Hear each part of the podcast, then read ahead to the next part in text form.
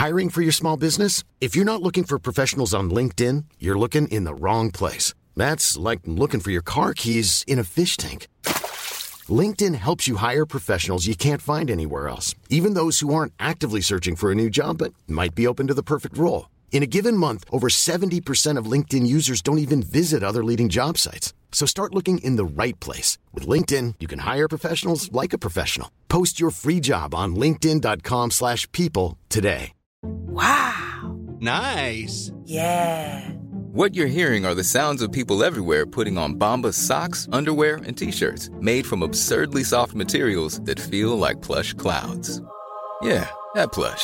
And the best part? For every item you purchase, Bombas donates another to someone facing homelessness. Bombas. Big comfort for everyone. Go to bombas.com/ACAST and use code ACAST for 20% off your first purchase. That's bombas.com/ACAST, code ACAST.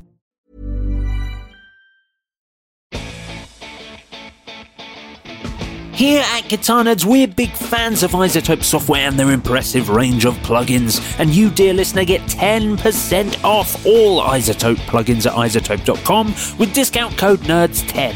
Every Guitar Nerds podcast for well over 5 of its 10 years has been edited, polished, and repaired using iZotope's wonderful range of tools. From their Nectar Suite to EQ, compress, and lightly add reverb to give the impression that Matt and I are in the same room, to the RX Repair Suite to deal with pops, clicks, and background noise. In fact, every sound sample that you hear on our podcast is mastered using iZotope's Ozone Mastering Suite, and I can even compare audio, EQ, and levels to other similar released material using iZotope's Tonal Recall.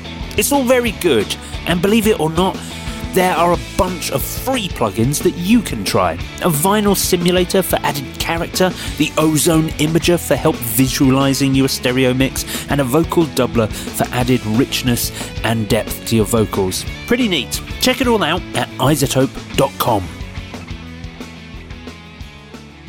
What's the difference between a poorly dressed man on a bicycle and a well-dressed man on a unicycle?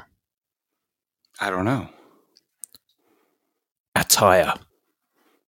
Hello, dear listener. Hello, and welcome to another episode of the Guitar Nerds Podcast. I am your host, Joe Branton, joined this week by Philip Carter.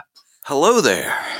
Hello there. Hello, Philip. Philip from the 40 Watt Podcast, dear listener. You probably know that by now because this podcast is fantastic, and also because we've had you on this on our series like a bunch of times this year. This is weaseling my way in. This is what I do. Exactly. Well, it's because you're so good and so much fun to talk to on the podcast, which is why we keep asking you back. But we are It's really you just need someone to be contrary, and so that you can save your. You don't have to be the contrary one on here. That's it. Yeah, I could never get Matt to dislike anything. So yeah, that's exactly why. But this is the 13th episode. Welcome back, dear listener. 13th episode in season 4. So I don't know. Is this like your 4th episode with us? You know what? With all of the gear of the years, it all sort of runs together. I'm not really sure anymore. No, exactly.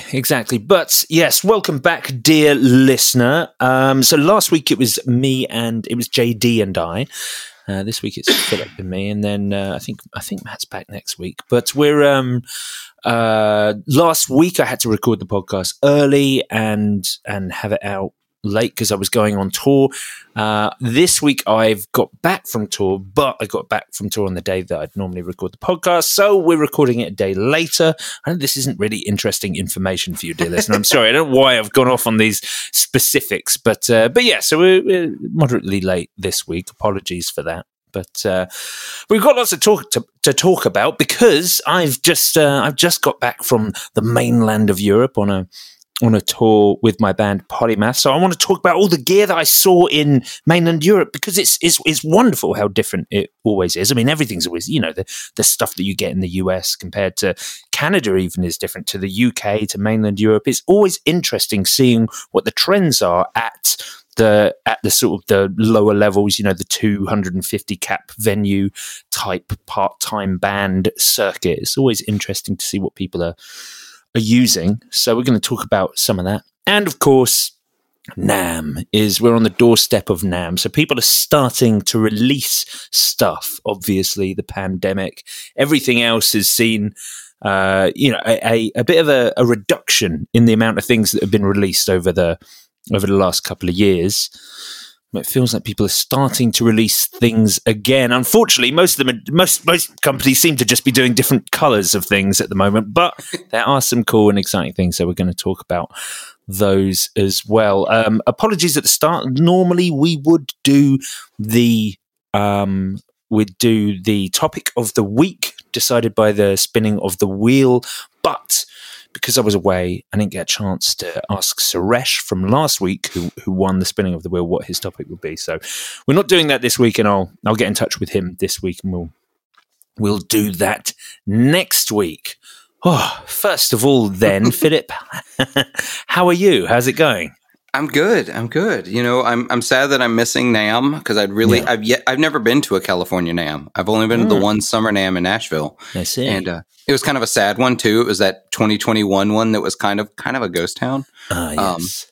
But I feel like that was a great primer for NAMM. Like I was like, hey, here's the tutorial, and then we'll get to the real game later. You know. Yes. Yeah, exactly. Well, I really hope it's good. I'm not going either this year.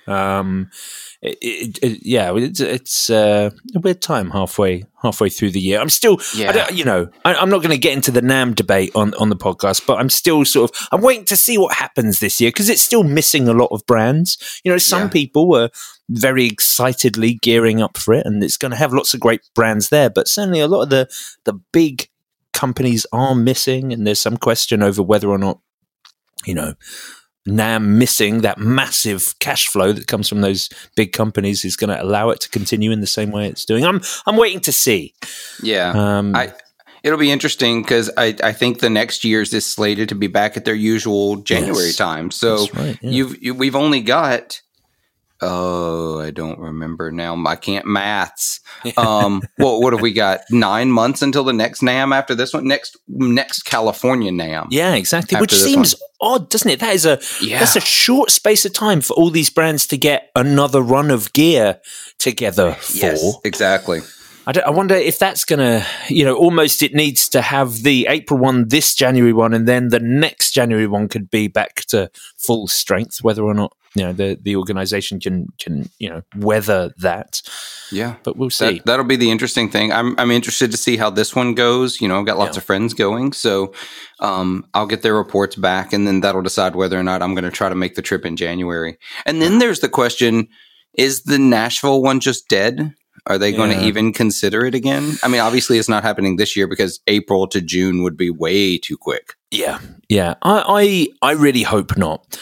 My opinion on the California NAMM is, and this is going to be unpopular with the listeners, I'm not a massive fan of California. I'm sorry. I'm very English and European. It's really hot and everything's really big. But also the event's too big. I almost get anxiety going to them. I can't see everything. I just end up completely exhausted. It's too big for me to actually see all the things that makes it worthwhile. And I've not been to the Nashville one. And everyone who goes to the Nashville one just says how amazing it is. Yeah, with 2021 being an exception. Obviously. Oh, yes, obviously. Extenuating circumstances. So from what I hear, I can only tell you what I've heard from other people that have been, whereas the California NAMM is massive because it's everything, right? Yeah. You like we're guitar players. We think about the guitar stuff, but there's, you know, there's wind instruments and there's keyboards and drums and there's, you know, folk and there's all sorts of stuff going on. And there's that at the Summer NAMM too. But from what I've understood, Summer NAMM's always been just a little more guitar centric, right? Because Nashville's a guitar town. Yeah. Yeah. Yeah, that's it. It just seems cool. The events in the evening in Nashville always seem like they're a bit cooler and a bit easier to stroll around and get involved in. I found half of my day at NAMM, at the California NAMM, is trying to work out who's doing what in the evenings to know where within potentially an hour's drive radius that I need to get to, you know, to see things. And you know, that's just the evening stuff. In the day, once I accidentally ended up on the drum floor, I think it took me 45 minutes to get out. You know, I didn't want to see any of those drum things, but that was 45 minutes of the festival. I was never going to get back. Yeah, so it's like wandering New Orleans and accidentally ending up on Bourbon Street, and you're like, I'm never going to get to leave here. This is right. Just sucked me in. I can't get through the sea of people. Well, yeah. So I'm a fan of a slightly smaller festival. So I do hope that Nashville returns. I'm looking forward to myself. I'm looking forward to Guitar Summit in Mannheim in Germany. Oh, in September. As you said, Guitar Summit, and in my brain, I went to Fretboard Summit, which is what Jason Verlinde over at Fretboard Journal does every August, and they're back. Well, I'll say every August. I don't know if it's every August, but they did it last year. I went last year, hung out with Barry from Grez Guitars. Right. I'm going to go again this year. This year, I'm going to actually go to like the full event. Last year, I was already in Chicago for something else. I was actually, my wife and I were on vacation. We went to see Ariel Posen and hang out with some friends in Chicago. Oh, it's great. It just happened to be the same weekend. I swear, listeners, it was an accident. I didn't do it on purpose, that it was the same weekend as Fretboard Summit. But yeah, so this year, so my wife, Barry was very kind and put me as a guest on his guest list so I could get in to come hang out for a little bit. And it was great. And so I'm going to go this year. And I got a few hours last time. I'm going to go for the whole event this year. I'm super pumped. Right. Guitar Summit's a different thing. So tell me about Guitar Summit. Well, no, that sounds absolutely wonderful. Well, Guitar Summit, it's something that that I went to with Ashdown last year. Now, I had an issue with the event. It was Mannheim in Germany is a fantastic place, wonderful to go to.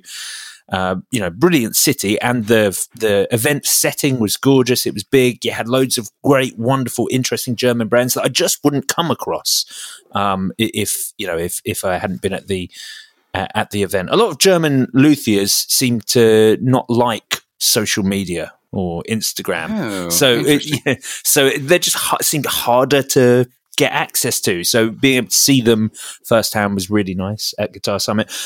The thing I really hated was it was a quiet show. Now, part of this was because I'd taken Ashdown there with a bunch of our massive amps, and it's my fault for not realizing that it was a silent show. But I was like, what is even the point in us being here?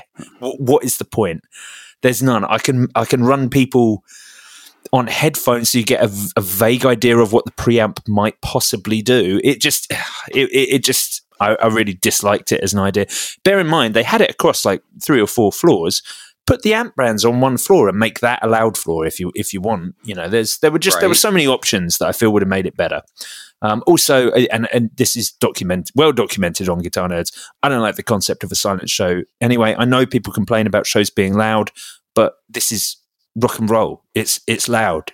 Our hobby is a loud thing. You know, take up Warhammer if you want something to do quietly. This one is supposed to be loud. Invest in some good earplugs. But yeah, I want to hear this. I can't get behind the silent thing. I get it. I really, really do. I hear you, all of you people, but I'm like, apparently there are. So we've had this conversation in some chat groups that I'm in and in some Discord groups that I'm in. And we talk about this all the time, and a lot of people are going, this is outside of just guitar shows, just the whole silent stage thing too. Like, it's like they're constantly trying to quiet the music. Like music is an inconvenience to this thing you're going to, especially when I get really frustrated most when you go to a concert and they treat the volume like it's an inconvenience. You signed up to come to this. Like, this is a music show. You should expect some volume. But besides that, like, I have people trying to pressure me into getting into like quad cortex and some other things like that. I'm like, they don't excite me. They don't make me excited. But also, I don't trust sound people. As an audio engineer myself who worked in a club, I don't trust sound people. Most of the clubs I play, not that I play that many anymore, but you know, that I did play when I was playing a ton, they put the vocals through the PA and that was it. Like, your amp was the sound for the whole venue. Or if they mic'd you up, that's awesome. You didn't get put back into the monitors because there were no monitors. So I can't use quad cortex. I can't use a silent system because then I wouldn't be playing. Like, it wouldn't be possible.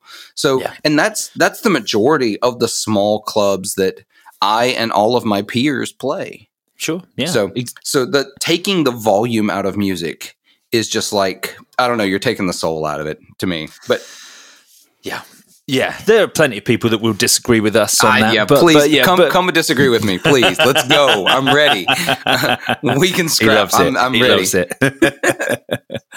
But yeah, so despite the silent show, there's so many gorgeous instruments there that I'm very much looking forward to Guitar Summit. Actually, another one we've got coming up in the UK is the Brighton Guitar Show, or the Brighton FX Expo that's coming up in either June or July. Oh, terrible. Wow. I should really know this because I'm supposed to be helping promote this show. So I need to I should have checked that before the podcast. But anyway, dear listeners, I'm going to put some proper time promoting that because there's going to be a Guitar Nerds Live going on at that one. Yeah. So I think I think Matt, JD and I are going to do a live podcast in Brighton as part of that. So that's going to be good. As in, like, you know, where people would normally play something. It's going to be us doing like you're not going to broadcast it to the world live. No. You're going to record it live in front of people. Yes, exactly. We'll be taking questions and doing that sort of thing. So I'm excited. You know, I've got something similar I'm going to try for the first time ever, live podcast recording coming up in May. Oh, yeah.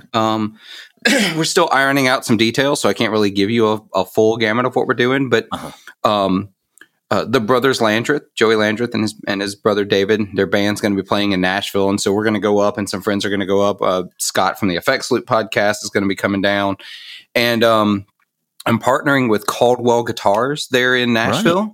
And we're going to do a live recording in store. We're going to go old school, like our old radio broadcast. So, I love it. That's great. Yeah. So I'm going to I'm trying to rope in some guest appearances that are in the Nashville area to come in and hang out and maybe record an episode. I think I'm going to try. I've been reaching out to maybe some manufacturers and some other makers to try to have a couple of giveaways in store to, entice people to come in and talk about them on the podcast. I'm super excited. I love the concept of a live recording because it makes it feel like those old radio on location type things they would do, you know? Yeah. I love it. That sounds great. We did a couple with back when it was when Guitar Nerds was the GAC podcast. We did a couple from the shop with crowds of people coming in, an audience of people, crowds of people. That means the shop could fit about 30 people in it. 30 people. Yeah, let's say that. But that was fun, you know. That was always nice doing it like that. Yeah, tens and tens of people. Yeah. But yeah, so that does sound good. It's a blast. So I love that concept. I'm looking forward to those episodes. Oh, wicked. Oh, wicked.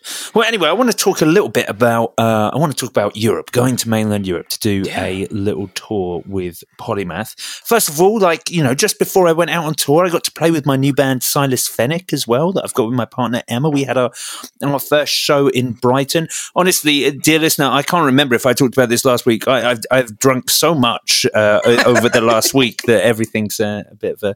I feel like maybe I did, but... That was an awful lot of fun. Got to mix between the American Professional 2 Jazzmaster and the Grez Mendocino for the best part. I also had a Yamaha Trans Acoustic that I used for an acoustic. So mainly because none of my acoustics have pickups, so that was the only one that had something built in.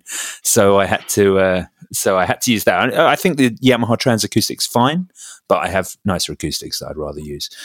I need to get that sorted. Jay gave me a Fender bar pickup that fits in a sound hole years ago that I still haven't put in anything. So I need to do that. That's got to be on my list. Annoyingly, just before I went away on Europe, the day after I left, my new ACS earplugs turned up. Oh, no. Yeah. So I had to use some cheap ones for the tour, which was a shame. But dear listener, if you're in the UK or Europe, I don't know if ACS, I don't think ACS are over in the US, but I'm not familiar with them. Who's the biggest earplug, like molded earplug company in the US?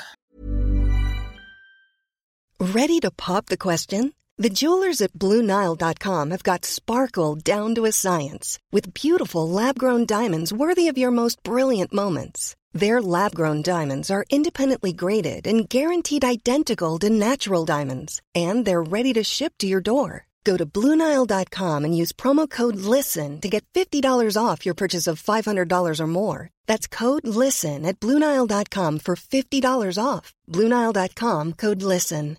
Hi, I'm Daniel, founder of Pretty Litter. Cats and cat owners deserve better than any old-fashioned litter. That's why I teamed up with scientists and veterinarians to create Pretty Litter. Its innovative crystal formula has superior odor control and weighs up to 80% less than clay litter.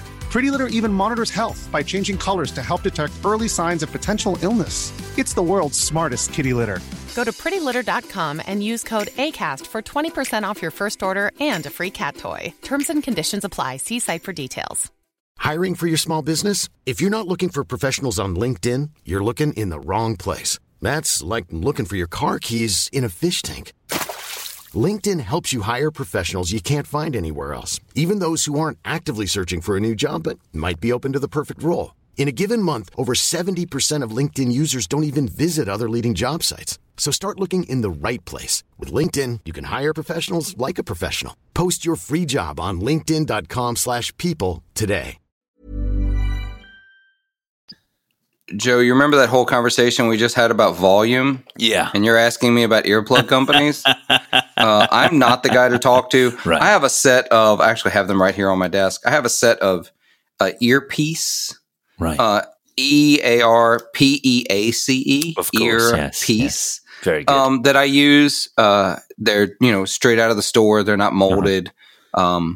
I have to use the smallest ones possible because apparently my ear canals are tiny for a person, but that's just I've never felt the need to get molded ones, so these work just fine. Yeah, I find that those ones, because I have a similar set of cheap ones that obviously I just had to use for an entire tour. Yeah, I find that they cut out far too much, and the problem is when you've got an earplug that's cutting out way too much or muddying things, you're likely to remove them, and then what you're doing is damaging your hearing. So yes, absolutely. These are very important. I mean, Jono, the guy who runs ACS, I met him at the Birmingham Guitar Show, which is where I got my ears molded for the second time because I'd recently lost my ACS molds, and they only keep your ear size on file for 4 years, and I'd had them about 8. So I had to get them remolded. But I ended up getting my ears molded by Jono, the guy who owns the company or runs the company. And he's such an interesting backstory. It turns out he was actually an Ashdown artist years ago when he played. He used to be a bass player, used to play for BBC bands. Oh, well, being an Ashdown endorsee explains why I needed the earplugs. There you go. Yes, yeah, quite. But he said, yeah, he used to be a bass player for BBC bands. Never used to wear earplugs, and he eventually got chronic tinnitus. Mm. And when he started looking into this, he got really angry about the fact that the BBC hadn't actually offered any support. They hadn't recommended that people get earplugs, and certainly we're talking 20, 30 years ago. Health and safety wasn't what it is today, and so it was just something he just had to deal with. And I don't know the details of this, so I'm going to skirt around it too much. But I believe he took the BBC to court for this, and with the amount of money he won, he set up ACS earplugs and has used. We're actually going to get him on a little bit of a podcast soon to kind of talk about. To talk about that, how important having good earplugs is, because if you like to play stuff really loud, then it's a good thing to invest in. But I was able to get you can even choose your color, so I got some nice black ones that they've got a little cord with a little clip, so they can attach to the back of my shirt, so I can take them out without them falling off. And I've opted for a 15 decibel cut that cuts slightly less in the mid frequencies. Which is perfect for bass guitarists, basically, so I can still hear the clarity of the note whilst reducing everything a decent amount. But I know they're not cheap, 100 and whatever, £130 ish, I think, for a set. That's not terrible, though. No, exactly. I think it's just, it's not a very glamorous thing. Well, no, neither's buying a $250 mono gig bag, but you got to do it, you know? Yeah, exactly.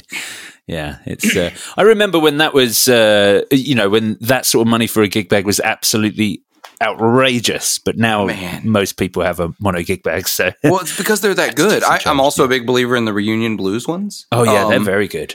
I recently was looking at, because I'm gigging, starting to gig more again, and I take at least two guitars to every gig because you should. And I was looking at one of those dual mono gig bags, and I was like, $350 for a gig bag. This is not an exciting purchase. I still haven't purchased it yet. Haven't worked myself up into buying, but I really need to. I really need to just break down and do it. But yeah, it's one of those things. Protecting your hearing is a massive deal, especially as a musician. Like, take away. Well, I'm going to need touch. So give me touch and hearing. Take all my other senses, and I'll also. It'll suck, but I'd survive. Yeah. So invest in your hearing. Actually, maybe I need to look into molded earplugs if I'm going to be gigging more again and actually get some good ones. Well, the thing is that once you've got used to them, and if you get the right decibel cut for you and they're molded, it becomes very easy to just keep them in. Like, when I had the molding earplugs, they'd stay in throughout the support bands when I play. Often I wouldn't take them out afterwards, when you're just walking around talking to people, because it's just bringing everything down. And once you're used to that, it's achievable. You're not losing the clarity. And with cheap earplugs, you're bunging, essentially shaped plastic into, I know that's what you're doing with the others, but I just mean you're just plugging your ears with the other ones. And so everything's muffled. These are very well designed with this specific, the EQ in mind for what's going to maintain clarity without damaging your hearing. So it is, it's potentially worthwhile, I think. I totally agree. Yes, absolutely. Well, also same thing for in-ear monitors. If you do in-ear monitors, get them custom molded. I know that I've got a set of in-ear monitors I hate wearing. They're not comfortable. They work, but I probably need to break down. Because I think with this band, if we start playing a lot more, and we are hoping to play more, I'm probably going to invest in our own in-ear rig so that we can take our in-ear with us so that we can do our own monitoring. Because I just feel like that simplifies setup, that simplifies, sound check is halved in time. Yeah. Yeah. And it absolutely means that you're going to hear what you need to hear every time. Yeah. Yeah, definitely. So. Absolutely. Certainly in my band, our sax player runs on in-ear monitoring. Half of that is because, how much an instrument like that is going to feed back if you've got his mix blasting back at him from a monitor a couple of feet away. But yeah, they're easy to sort out, and they make a big difference. Now, I want to talk a bit about the gear that I went on tour in Europe. Yeah. And first of all, first time... So a lot of because mainland Europe is so wonderful and so many countries have such excellent government funding for events and shows, a lot of the venues we were playing in were very lovely, gorgeous, well fitted out, excellent sound systems, wonderful desks, wonderful sound engineers.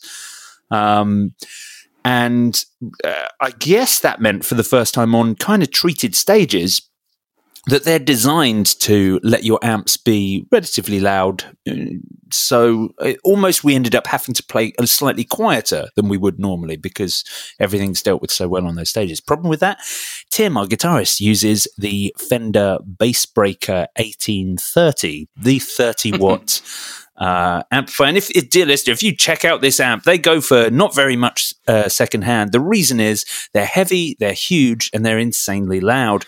They don't have any way of attenuating that volume without, because you've got no access to the back panel or any of that stuff, without you actually paying to have a mod done on the back of the amp. We spoke about it on the podcast some time ago.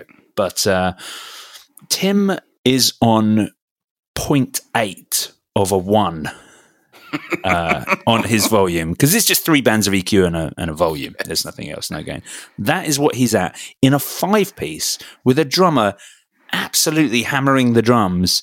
You know, I'm playing through a big old bass rig. There's a sax player, and we've got a synth player playing three different keyboards. It's a loud, but we're a loud band, and he's on 0.8, and on I think 3 out of the 6 shows we played, the sound engineer asked if Tim could turn down on stage, and the thing is, you can't, because at 0.8, the tiniest movement, you're almost off. Like he is at the lowest volume he can be, and there be volume, and it was too loud. We ended up. I had a few spare pedals. We ended up having to put a drive pedal in the front of Tim's chain, shut all the gain down off of it, and just use the volume control to reduce it. So we weren't getting the most out of the preamp, which was a shame. It lost some of its sparkle, but we sort of made that up on an EQ later on the chain and stuff. But it required some on-the-fly pedal board fixing to deal with just how incredibly loud this amplifier is. I am going to recommend, first of all, I've actually recommended that amp. I had Sarah Rudy from the band Hello June on my podcast recently, and she's playing one of the Vox AC-10s, and she wanted something a little more oomph in it, but not necessarily an AC-30. I actually recommended the Bassbreaker 1830 because it is, believe it or not, listeners, it is lighter than an AC-30. But anyway, I think they also made a 112 version in that line, which they I think was the one. That was the one I recommended to her. But that's why when I gig, I always this is not very rock and roll, y'all. I know this is so bad, but I have one of those plexiglass shields that I carry around. I take with me. Wow, because do you think that, and that makes a lot of difference. It makes a huge difference because what it does, it doesn't make a huge difference on stage. Right. To be honest, because it's still reflecting back. You're still hearing it like on the stage, but what it's not doing is not beaming that sound guy in the face. Yeah. So now it's stopping that direct mids in the face for your crowd and for your sound guy especially. And so it's much more manageable, and you can do some other things. There's a bunch of people who found other solutions. They use the isolation microphone thing, so that also you're not getting the reflections back into the microphone. Right. There's some really good options in that way, but highly recommended. I know it's not very rock and roll, but the best part is it's super easy to carry around. It's not a huge hindrance of an extra piece of gear. I actually went to a arts and crafts store, or may have gone to Michael's or something like that, and I found one of the like felt lined portfolio holders. Like it's just this little thin strip of soft fabric that's felt or feels like felt. That's meant to carry like art projects in, like you put your paintings and your photographs in it and carry it around, right? The shield fits perfectly in it. And so I put it in there. It goes in the back of my car with right next to my amp and my guitars and takes up almost no space. Right. And I always have it because you never know, you're going to get on that stage where the sound guy's like, you're down at 1, or on my super reverb, it's like at like 1.9. It's like this weird point where it just vanishes if you go below that, but it's too loud right at it. You just put it in front of your amp and the sound guy's happy. Wow, that's that might actually be a great solution. We'll see. I actually think we're going to have to cut an attenuator into Tim's bass breaker. We've got to do something about it. It's far too loud. I will say the plexiglass is cheaper than an attenuator. So yes, yeah, that is true. That is true. Anyway, well, one thing I found about bands on mainland Europe, certainly this time round, is whereas over here in the UK, Tim is very unusual in that he brings a combo, and most people don't. In fact, I would say almost every single show we play where we're headlining, we're asked not if we have a cab, it's cab or combo, but the support bands will ask if they can share our cab. They just, people assume that it's a head and cab because head and cab is so common, and it's almost about. I always feel very bad getting back to them being like, "I'm so sorry, we actually play a combo, so you have to bring your own." In mainland Europe, we didn't play with a single band that used a head and cab. Every single guitarist played a combo, and most of them were Fender Hot Rod Deluxes, or a variant of that. Certainly an incredibly Fender seemed to have dominated mainland Europe amplifiers for kind of proggy, post-rocky, math rocky bands. That amp is brilliant. It is. It is. Is it the best sounding amp on the planet? Absolutely not. Is it a good sounding amp that can give you what you need in almost every situation? Yes, it is. Yeah. Yeah, absolutely. People can fight me on it. Are they worth fixing when they break? No, toss them. Just salvage the speaker for your parts covered, and then move on. That's about it. And the tubes. But no, just go get another one. There's one listener wherever you are right now. There is a Hot Rod Deluxe on Facebook Marketplace within 50 miles of you for $300. Go buy it. Right. Yeah. Oh, they sounded great. They sound fantastic. They're such great sounding amplifiers. But yeah, most of the guitar amps were those. One of the only exceptions was someone who had, Acoustic, the company Acoustic. They had the old solid state guitar combos. Of course, Acoustic, more famous, I think, for Jaco Pastorius's Acoustic 360 bass amplifier. And I think they're really known for their bass amplifiers. But yeah, a little solid state 112 old Acoustic amp. It looked absolutely gorgeous. I don't know how these things ever went out of fashion. They're incredibly cool. They're minimalist. They've got fader based EQ sections on them. This is there's something of the sort of Mesa Boogie about the control panel to some of them, but they are very cool. I don't actually know how much they go for, and of course trying to search for Acoustic as a brand is impossible on the internet, impossible for me to check. Your best bet's going on Reverb and looking for one.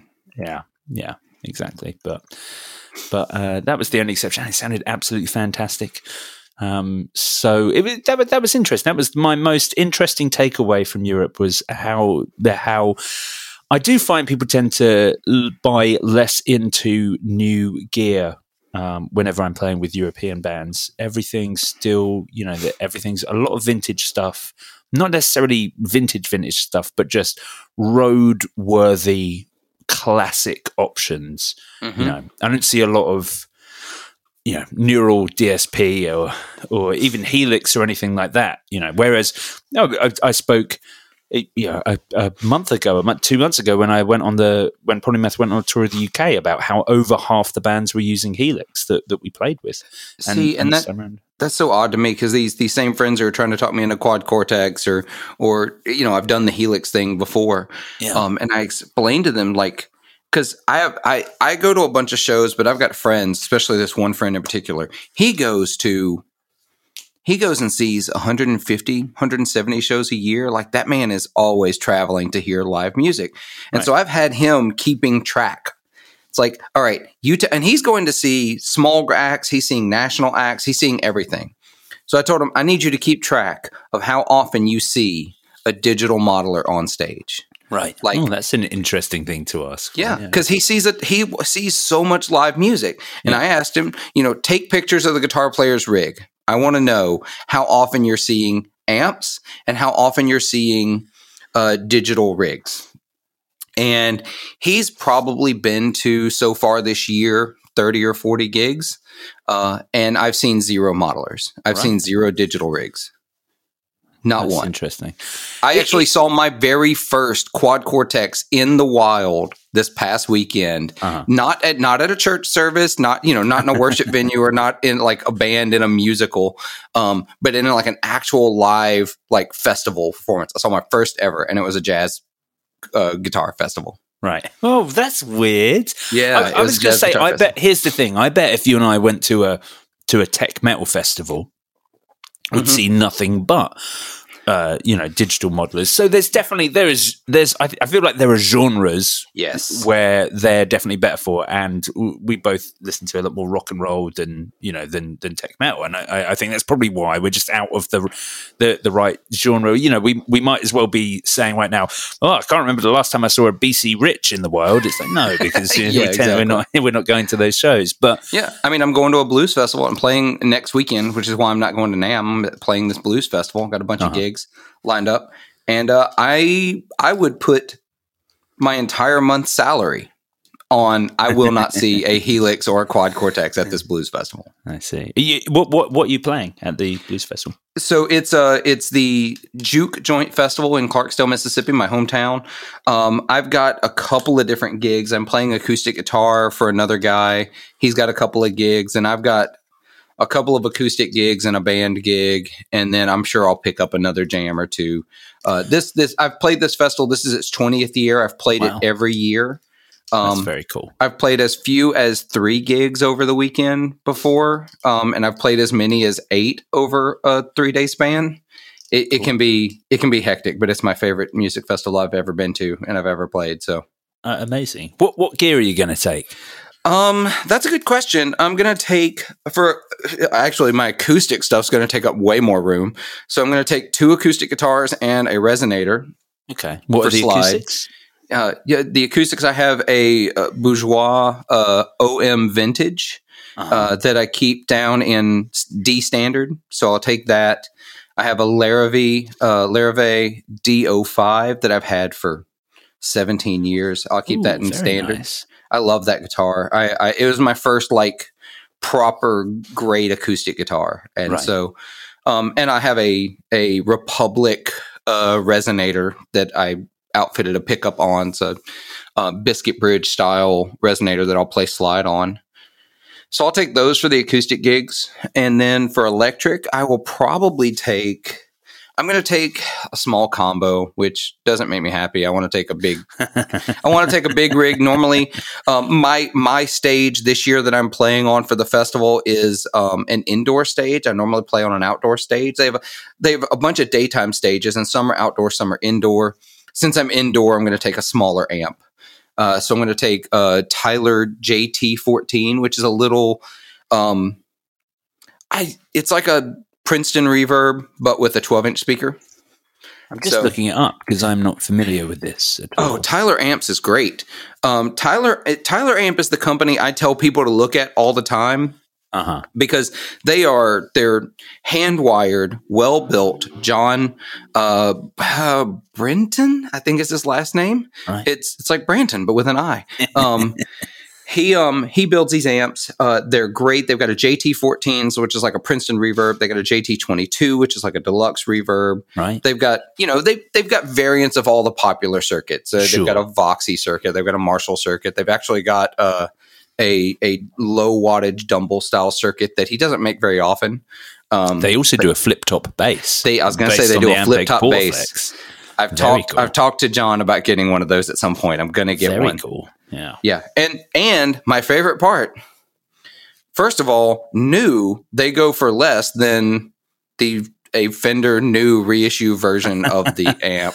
Wow. And used, they go for very affordable prices. So highly recommend them. I think they're great sounding amps. So I'll take that one, and I'll probably take my small pedal board. I may not even take a pedal board. I may just take a King of Tone and just run it directly into the front. I guess for blues, you don't need an awful lot, do you? If you're keeping it classic, just something to excite the front end of the amplifier, and you're kind of there. That's it. That's absolutely it. And I've got, if I really need it, I've got trim on the amp. Right. Have you got reverb on the amp? Mm-hmm. So there you go. Yep. So it's set. I mean, that's super easy. I might take a fuzz. We'll see. Yeah, that sounds really cool. Oh, what? I'd love to go and do a blues festival and just wander around and play shows. That sounds super exciting. It's such a blast, and it's such a low key festival. Lots of stages, and they've got this whole setup where there's all these nighttime venues, and Clarksdale is a small town but has live music 7 days a week, which is odd for a super small town. But on this night in particular, there are places that serve as nighttime venues that wouldn't normally have music at all. Right. So they'll have all these bands set up. And so you buy a wristband that's like, I don't know, $25 or $30, and it gets you into all of them. And they'll run a little trolley or a little bus that looks like a trolley around town, and you can just hop on and hop off at all the different venues. And so you just bar hop all these venues and hear these bands. That sounds like an awful lot of fun. It is. It's an absolute blast. It's I've played South by Southwest Periphery. I've not played the official festival. You know what I mean? Yeah. And I've been to, I don't know, dozens of music festivals. And this is my favorite because of just, it's so like low key. It's like Parks County Fair. Yeah. It's about the music. Yeah. It's wonderful.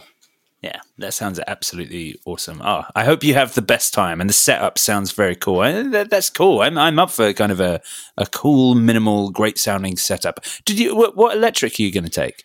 That's a great question. I have a lot more great electric guitars than last year when I went.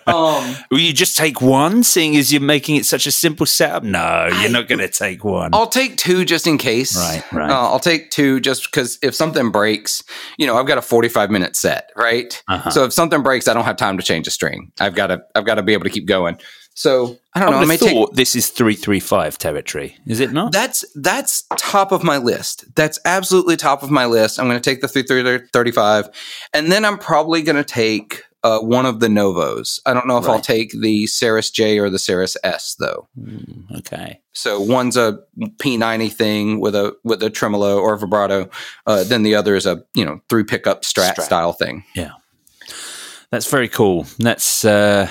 Yeah. Okay. Well, let's see. Let me know what you end up taking. I hope there's some videos or something that I get to.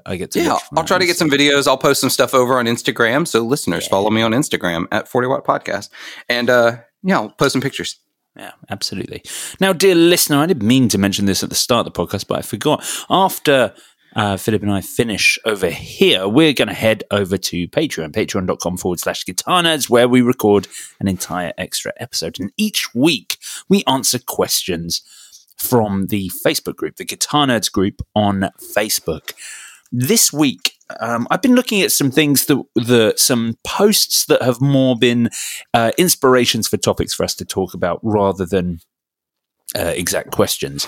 And I think I'd kind of like to talk around Yogi, the guitarist, posted earlier this week to say that the wonderful people at LSL Instruments invited him to build his perfect guitar as part of their artist family, which is incredibly cool.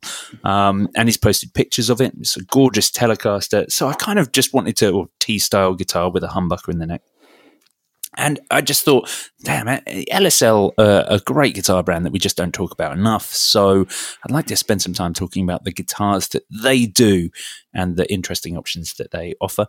And seeing as we've got Philip on the podcast, I could not take inspiration from one of Kyle Harris's comments on the group, who posted to say that his collection's finally complete. He owns one of each of the original run of Ibanez 9 Series pedals. So I wanted to talk about kind of these pedals and how cool the 9 Series of Ibanez pedals are, and why you, dear listener, should own at very least their pink analog delay.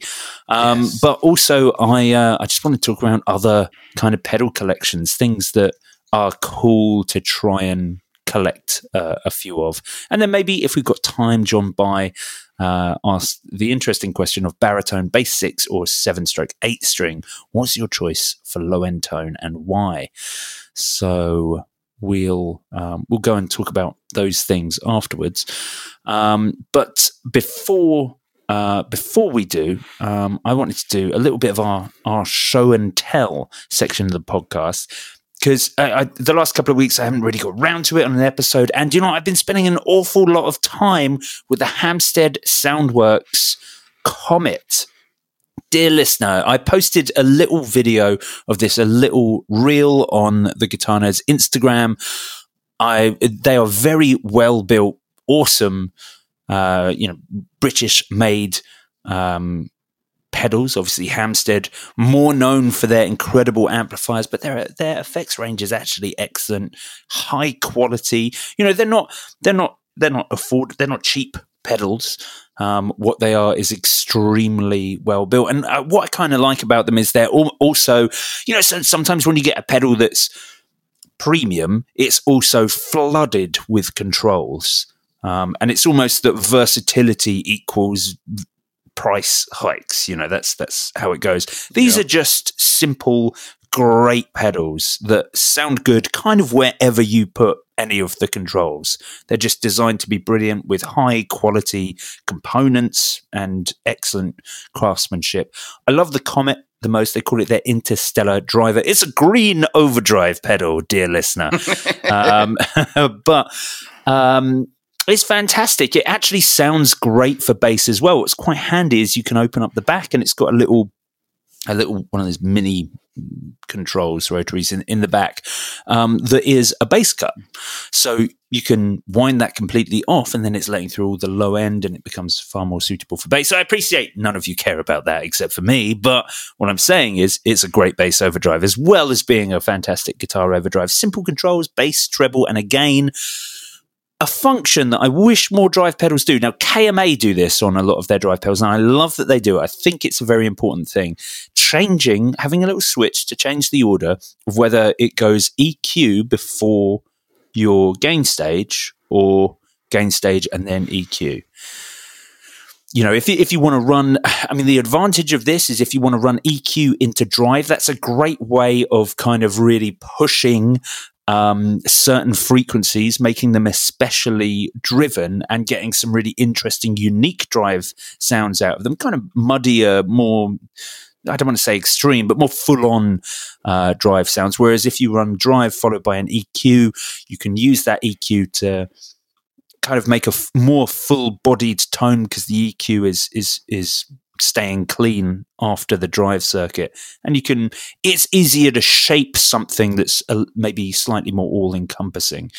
It's very, very good. I've got a lot of time for this pedal, and the rest of their pedal range is very good as well. Have you had a chance to check out any of the Hamstead Soundworks stuff? No, unfortunately, we don't really see a lot of that over here. So I was, the only time I've ever seen a Hamstead in person actually was at the Fretboard Summit last year.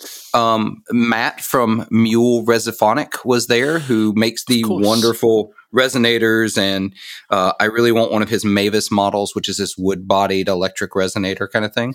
Right. He had one at his booth, so I played that. I must have sat there for a half hour playing one of his guitars through that.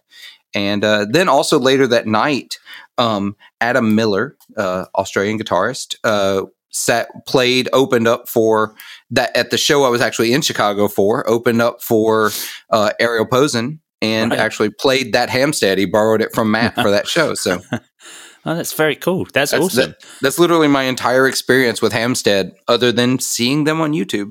Yes. Well, of course, Hamstead have a close relationship with Mule. You can, in fact, order Mule guitars from the Hamstead website. Oh, that's cool.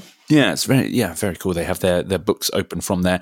And whenever there's a Hamstead show in the UK, of course, Hamstead also have a very close relationship with Matt from Fidelity Guitars. So they always tend to share a booth, but often there will also be a Mule guitar on the booth alongside Hamstead as well. And they are such wonderful guitars. They are such wonderful guitars, such specific sounds. I always think like if you want to know what a Mule sounds like properly, you know, not with just YouTube videos or whatever, then listen to Miles End 2 by Ariel Posen. Yes. It's just the sound of like down-tuned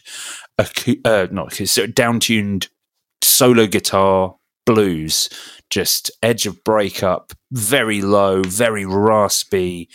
Just the guitar, just the focus on some cool, not over the top licks. I think it's the best thing he's ever done, and sonically is just a masterworks in interesting blues. You know, you should. Those guitars are some of the most inspirational things I've ever played. The ones I played at Fretboard Summit.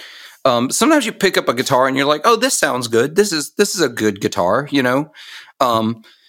But then sometimes you pick up an instrument that you stop thinking about the instrument. Right. That you just play. And I know that sounds like totally hippie, totally like out there, but like sometimes you get into something and you feel something and it changes, and it can be a pedal, it can be an amp, it can be anything. But his guitars were that for me. I just sat there and played. I'm in a room full of builders, and it's small guitar show esque. It's not, it's not NAMM, it's not loud, but still, Yeah, we all get it. Get that music store self-conscious. You know what I mean? Yeah. It's like, you're like, I don't want to play too loud. I don't want to, I don't want people to hear my crappy guitar player or whatever you're thinking in your head. I didn't think any of that while playing those guitars. Like, I just played. And like, if there was ever a time where I wouldn't get lost in that moment, that feels like the space, but they were that good. Yeah. And I don't know. They're so different. There's nothing else like them. Yeah, exactly. Imagine, achieving being unique while still being classic, whilst offering something completely modern, whilst not being modern. It's almost anti-modern. I don't know. They're indefinable, but they are absolutely fantastic. Yeah. I mean, before we go off topic too much, this is the sound of the Comet by Hamstead Soundworks. It's just guitars played. I've actually set up a so it's a jazz chorus amplifier model, courtesy of the thing I've forgotten the name of, the IK Multimedia, the thing that I completely forgot the Tonex. The Tonex. Thank you. There we go. We got welcome. There in the end. Yeah, thank you. It's just a jazz chorus setup of the Tonex because I wanted to be like, well, I want every bit of the gain stage to be supplied by the Comet, 3 or 4 different guitars and a lead guitar part, just to show the versatility. This is classic sounding overdrive, but it's very, very good. Here it is.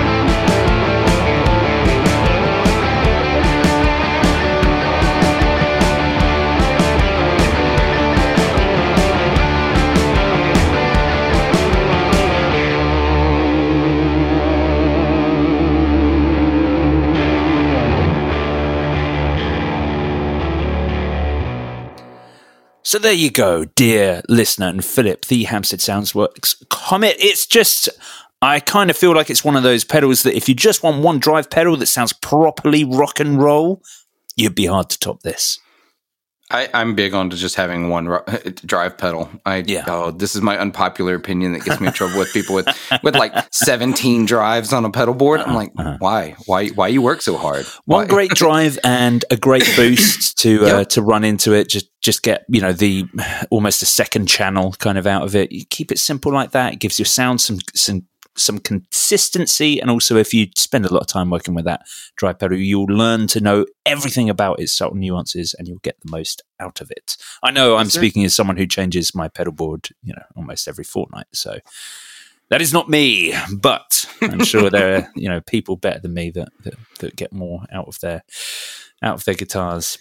Well, I mean, if that's what you enjoy doing, I'm not here to stomp all over your joy. You do what you want. It's the same thing with all these people with all the drive pedals. Man, if that makes you happy, it just drives me. It would give me anxiety. Like I would lose my mind. It's like these massive pedal boards. I'm like, and I've had them. I've had the massive pedal boards, and they did give me anxiety. And I was like, I can't give me like I need like a nano. Actually, like a Nano Plus is the biggest size pedal board I need. Right. Like I can get by with that, and it's so much easier to swap. Oh, I'm playing this gig here. I'll change this pedal out because I need this one for this gig. And the anxiety inducing thing for me is I can't imagine going back to not having a switcher. Admittedly, I have the MS3, so it's part switcher, part multi effects, but. Sure. but I still see like people's pedal boards, like Jamie Stillman's pedal board was photographed recently, and that doesn't have a switcher. I was really surprised to see Yvette Young's pedal board without a switcher, and I'm like, I don't understand how you maintain. How do you keep track of everything whilst you're playing stuff without having something that can turn several pedals on and off at once? I don't do it anymore either. I can't. I used to, and like I had the Boss ES8. I've bought that thing twice, and I've had pedal boards set up with it twice, and it was just moved on because I'll be honest, the issue was not the individual channels. For me, I run such a small pedal board now that it's not that big a deal. Right. Sure. You know, so it's fine. I just. You know, I can like at most I have, not counting a tuner, I think my small board right now has 6 foot switches because I have 3 pedals that each have 2 foot switches, right? Right. One either tap tempo or does a thing, but I can manage that. I could literally stomp on all of those real fast. Like not that would ever happen. There's no reason for that to ever happen. But I hated programming MIDI on the ES8. I hated it. It was, and I didn't realize that it was bad. I thought it was just MIDI, and I realized, Matt, I'm so sorry. I'm trash talking here a little bit. I didn't realize that the way that program was bad. I thought it was just MIDI until I got a Morningstar MIDI controller, right, and I realized how simple it could be. Yeah. The Morningstar are definitely... They've got it down. What a brilliant company. Yes. I've never owned any of their stuff, but I've thought about purchasing some of their things. I've watched some of their videos where they talk you through how to get the most out of these pedals. It's just unbelievable how much more access they can give you. The video support of showing you how to do literally everything with their product is the reason it's so easy to use. Yeah. Absolutely. I had the MC6, and then I immediately, when the MC6 Pro came out, I immediately bought it. Right. Yeah, I have thought about it a lot. Maybe I should, because I feel like there are things like I have the Boss GT Core, which I simply don't use because not enough foot switches. Yeah, not enough foot. Great sounds, not enough foot switches, and so I can't. I don't get the most out of it. But yeah, something like a Morningstar opens that up. Really, I really regret that actually, because I had the GT 1000, and the Core came out, and I was like, "Oh, that'd be great! I can integrate that into a pedal board more easily." So I convinced Matt to let me swap it, and I regret it now. I would much rather have the normal DT because the Core needs something else with it. But maybe that's the solution. Maybe getting the Morningstar is the thing. Highly recommended. Well, we'll see. I'll give it some strong consideration. Now, dear listener, we're pretty much at time for this week's episode of Guitar Nerds. So you can get in touch with us if you like to ask questions or for any reason at all. Email us if you like at info@guitarnerds.net. DM us on Instagram, ask in the open forum on the Facebook group, the Guitar Nerds group. If you're a Patreon supporter, contact us through the Patreon. A lot of you have been sending me dad jokes. They've been good, but I need a cut. I need a cut above. I've maybe used one person's yet. I need some stronger ones. Come on, people! I believe in you. Send me those great dad jokes, and I'll include them. Anyway, Philip and I are going to head over to the Patreon right now, where we're going to talk about this week's questions of the week. You can join us there. Visit patreon.com/guitarnerds for all the info on how to sign up and how to support our charming community. You can do that for as little as $1 a month. Philip, where can people check out everything that 40 Watt Podcasts do? So you can find me. If you really want to get in touch with me or you want to find what I'm doing, you can go over to Instagram at 40 Watt Podcast. Of course, there's a website, 40wattpodcast.com. You can also find me on YouTube. Listeners, please. So the goal this year is to grow YouTube, like to focus on that more. So go hit subscribe on YouTube. I promise you I won't bug you too much. And other than that, you can find the podcast on YouTube or wherever you listen to your podcasts. Absolutely wonderful. Thank you very much, everyone, for listening. You've been lovely. We've been the Guitar Nerds. Farewell. Au revoir.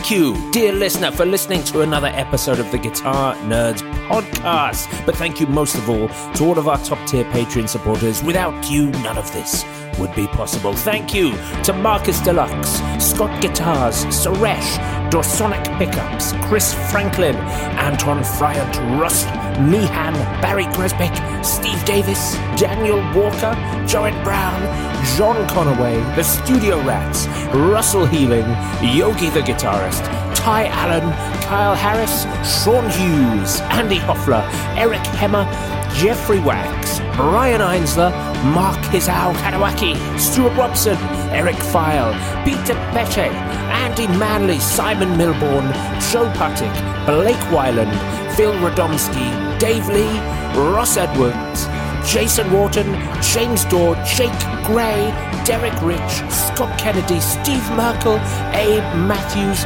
Christopher Loseth, Stephen Burke, Robin Smith, Kytopia the Band, JD Short, Andy McKenzie, Brad Page, Paul Corrigan, Rob Nordwick, Scott O'Brien, and Moog Gravit.